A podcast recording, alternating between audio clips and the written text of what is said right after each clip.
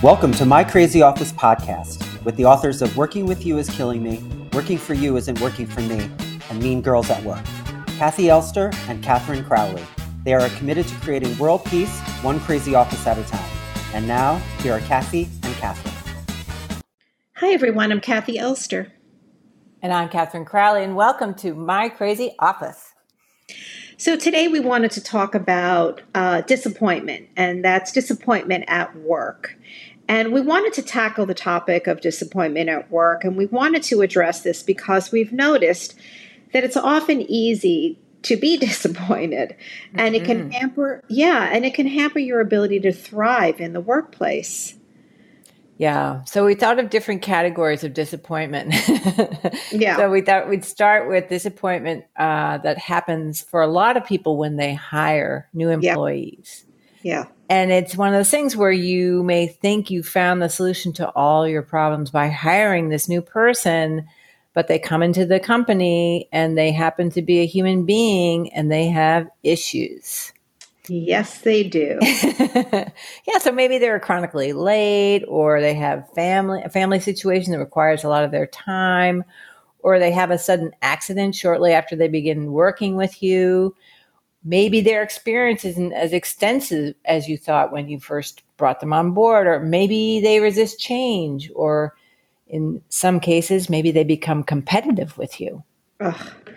You know, another area that is a big area of disappointment is when you get a new boss. This one can really be problematic. So initially, you think that this person is going to be great. And that's the idea of hope. We all have that. He or she is going to bring a fresh approach and be open to new ideas.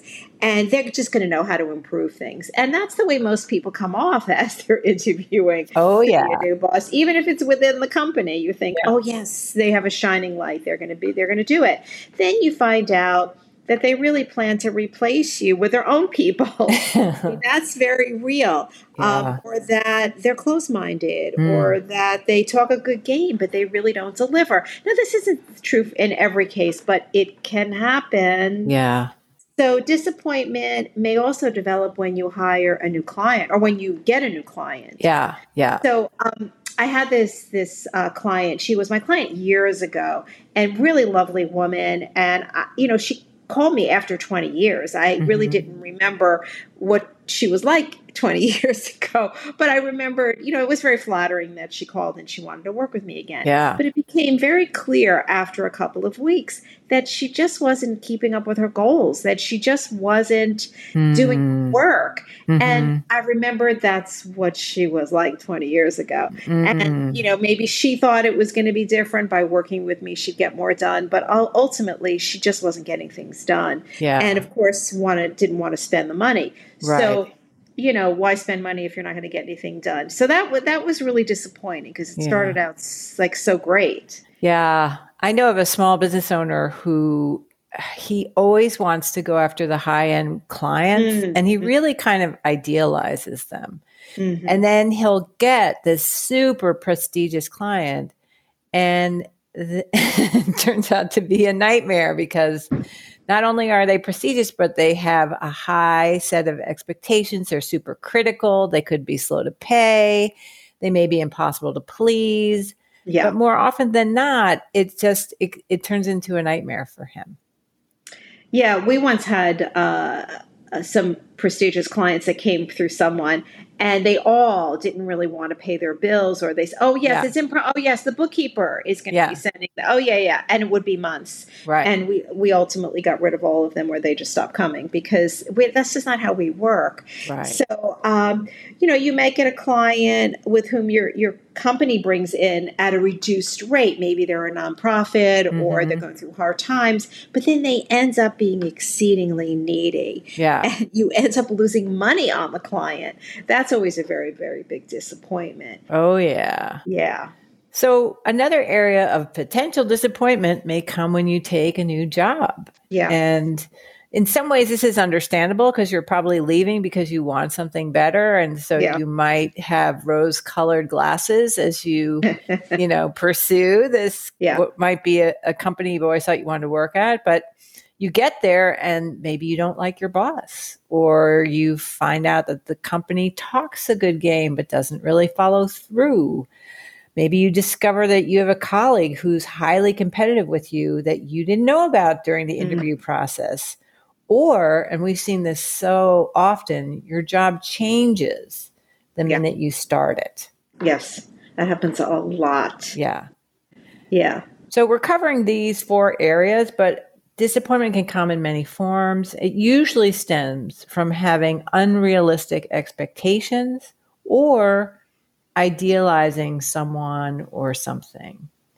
So when we were talking about this, we were talking about if you are someone who's often disappointed, you may want to examine and adjust your expectations regarding people and things at work. You know, are you someone who puts things, jobs, individuals on a pedestal and then finds yourself constantly disappointed? So we want you to try to understand that no situation is perfect and be more scrutinizing on your way into a new situation. Kathy was saying earlier today that it's the whole idea is to go from, hey, this is going to be great, to we'll see. And I love that. I mean, you can look forward to the change and go into the situation with a wait and see attitude. Yeah, exactly. And we don't, you know, look, sometimes it works out really well. So we don't want you to always lower your expectations, but you do have to temper it. If you're somebody that gets really high and then really gets let down a lot, you want to temper it a little bit. Yeah. So like, for instance, if you hire someone new, you must look at them realistically and understand that they are human. Mm. So they aren't going to be perfect. Be ready to encounter their limitations and consider that part of your job as their manager. Everybody has limitations and everybody has areas of weakness. So that's a good point. And you don't always know what it is until you end up living with them. Right.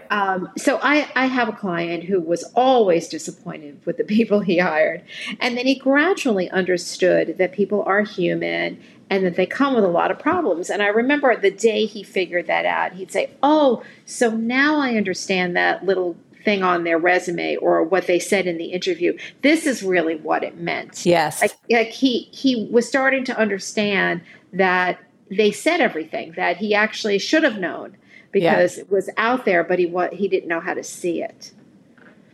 I'm going to bring back my infamous dating analogy, but oh no, here we go. But that's what they say, right? On first dates, people tell you who they are. It's just that you don't want to hear it. Because you want them to be something else. So. Yes. And speaking of which, I have a client who for years hired the people who promised to rescue her or to take care of her or to solve all of her problems. She would hire these big promisers and then they would literally start to bully her once she brought them on board. So it took a while, but eventually she learned to steer clear of this kind of candidate, you know, the kind that's always telling you what they're going to do for you without real substance behind it. And she learned to hire the people who were generally qualified, not self-promotional, but who had a record of being hard workers. Yeah. So regarding new bosses, instead of idealizing them, we want you to give them time to show who they really are. Oh, yeah. So, it takes about 3 months for people to really, you know, get comfortable and for that maybe 3 to 6 months, actually, for you to really see who they are. Uh-huh. So we work with a new CEO who talked a great game initially to the employees of the organization, but ultimately brought in his own people and push the veteran employees out. It was very, very painful. I believe he was an ageist. Yeah. And he didn't respect longevity and the intellectual history that they had of the organization. And the organization has lost a lot, but I don't think he cares. Anyway, that was a tough one to watch. Yeah. Yeah. Yeah. And of course, a disappointment for everyone who had invested in his success. Yeah. I have a client who was thrilled with his new boss because he wanted a chance to innovate and grow professionally. And during the early phases, the new manager is like, I can't wait to hear your ideas. Yeah. And my client didn't realize that this person actually had no intention of even coming to the office, of holding meetings, of setting goals. He was basically an absentee leader that just used the position for his own gain. Oh, boy. So, you know, that's a tough one, too. On the other hand, I think this individual probably had a history of doing that, this particular boss, right? And that's part of it, too, is either to see who they show you they are or to find out if they have a history of being a certain kind of boss. Finally, managing disappointment with a new job or a new client involves a similar approach, right? It's assuming that it's nothing's going to be perfect, investigating the situation, the job or the client at the beginning, going into it with a wait and see attitude, and not ignoring those red flags, which we have a tendency to write off as a one time, but no, they're red flags. Yeah. Yeah. Please don't write them off. So that's it for this podcast. If you have any further comments or thoughts on this topic, tweet us at AskK2 and also follow us on Instagram at My Crazy Office. Yes. And if you want to receive our podcast email, text us at 228-28 and type in My Crazy Office, all one word. So the text is 228-28 and type in My Crazy Office, all one word. Finally, don't forget to send your questions and stories to info@mycrazyoffice.co. My Crazy Office is produced in New York City at K-Squared Studios. Stay crazy.